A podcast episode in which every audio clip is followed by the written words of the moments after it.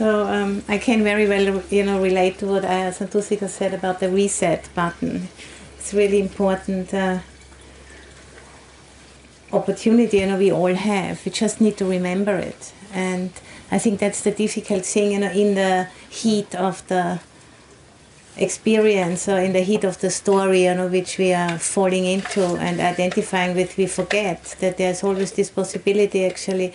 to step out of it and to know what's happening and to not become it. So, you know,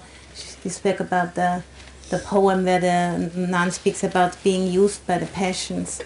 We can also learn to use the passions, but for that, you know, we have to be able to step out and then use that energy, you know, which is caught up in those different you know defilements or kilesas sometimes or called the passions because we cannot afford you know to uh, lose that energy because that's our life force and, and we need it. But we need to develop skillful means you know not to be used by them but to learn to use them. And i think the monastery here you know and all monasteries in all traditions are all about giving people a um, skillful framework, you know, that they have lots of reminders in human form through the people we are living together with, but also the images and the schedule and everything, you know, what we are doing the whole day is all ideally, you know, set up for that resetting to happen again and again and to speed up the process. Hopefully, you know, it's going to be faster in a monastic environment than it would be at home for most people. And, and that's why there is you know increasing interest of people to choose this lifestyle because our world is speeding up its craziness and you know our environment is reflecting back to us that the way how we are living is very much disconnected from the way things really are because it's all going pretty much downhill in many ways in terms of you know um, natural resources, air, water, all of the so-called kind of normal things, you know, which are free for everybody, they become increasingly more exploited by different forces, you know, which we have allowed as a as the human species to kind of start to become more and more kind of corrupted and and no longer able you know, to really serve what's really needed. So, you know, having this opportunity to train ourselves can really help us, you know, to kind of um, regain a certain amount of sanity and kind of confidence and clarity, you know, so that we know what is really important and what isn't. And with that, I mean, you know, what is leading to our own good and what's leading to the good of others and what doesn't. And I think there's lots of people in this day and age which are very confused about this because, you know, we have managed. Uh,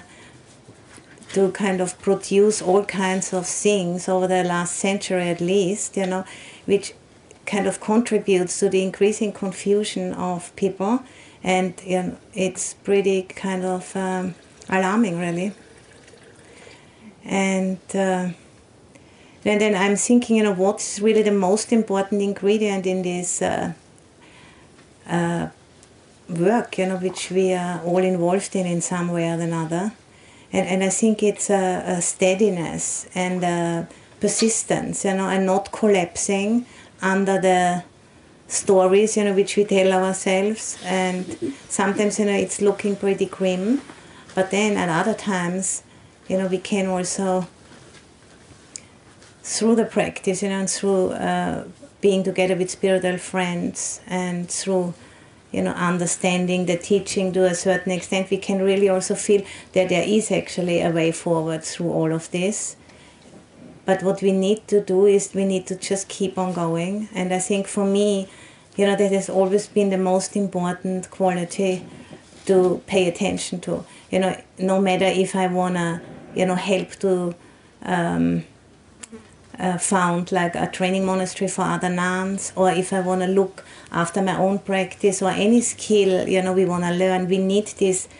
uh, continuous application of mind and to really kind of focus our life onto what we really want to see happening rather than getting lost you know in a lot of complications. And I think this uh, steadiness and persistence, you know, it is just not a necessarily a heroic effort with a lot of kind of oomph, but it's it's the not collapsing, you know, the kind of coming back to it again and again and again. And I think that what must have happened in order for the Bhikkhuni you know, Sangha to be able to come back now, because it took a lot of application of lots of people, you know, men and women, monks and nuns, you know, to speak up against a wall of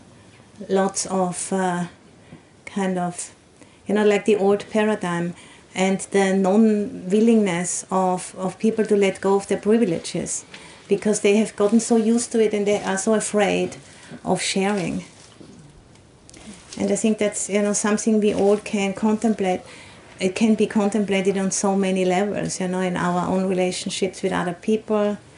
within the monastic sangha, uh, about the you know discrepancy be- between the male and female sangha of opportunities and of support,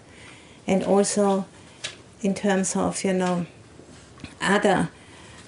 uh, questions of, of diversity, you know, in, in terms of sexual orientation or in terms of uh, race, in terms of uh, other abilities. So there are so many different ways, you know, how we kind of are not aware of the privilege we are living inside of, and we are not aware, you know, what effect it has. And so, you know, we are all so happy, you know, that you feel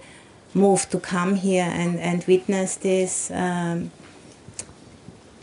ceremony and, you know, witness this uh, alms offering, you know, which is not happening in many places in the world right now, neither in the West nor in the East. And it's a, it's a real, you know, strengthening of this balancing. And I think I am very happy to be able to um, express that need, you know, through what we are doing here because other people will hear of it and it will have an effect. It has a ripple effect into the bigger picture. And then, you know, as you know, the other sisters also said, you know, the merit which is coming from this, you know, the merit which is coming from taking the pains, you know, to be bothered enough to to make this happening. It's it's much bigger than what you necessarily think. It is very important, you know, that we are doing this, even it's only a small occasion. But if we keep on doing it again and again, it's going to slowly grow. And things which are grow very fast, they're very fragile. But things which are growing in a, in a steady pace, they have a weight to it, and they can they can stand. And I'm very happy, you know, to be part of this, and very grateful for all of you that you have come. Sadhu. Sadhu. Sadhu.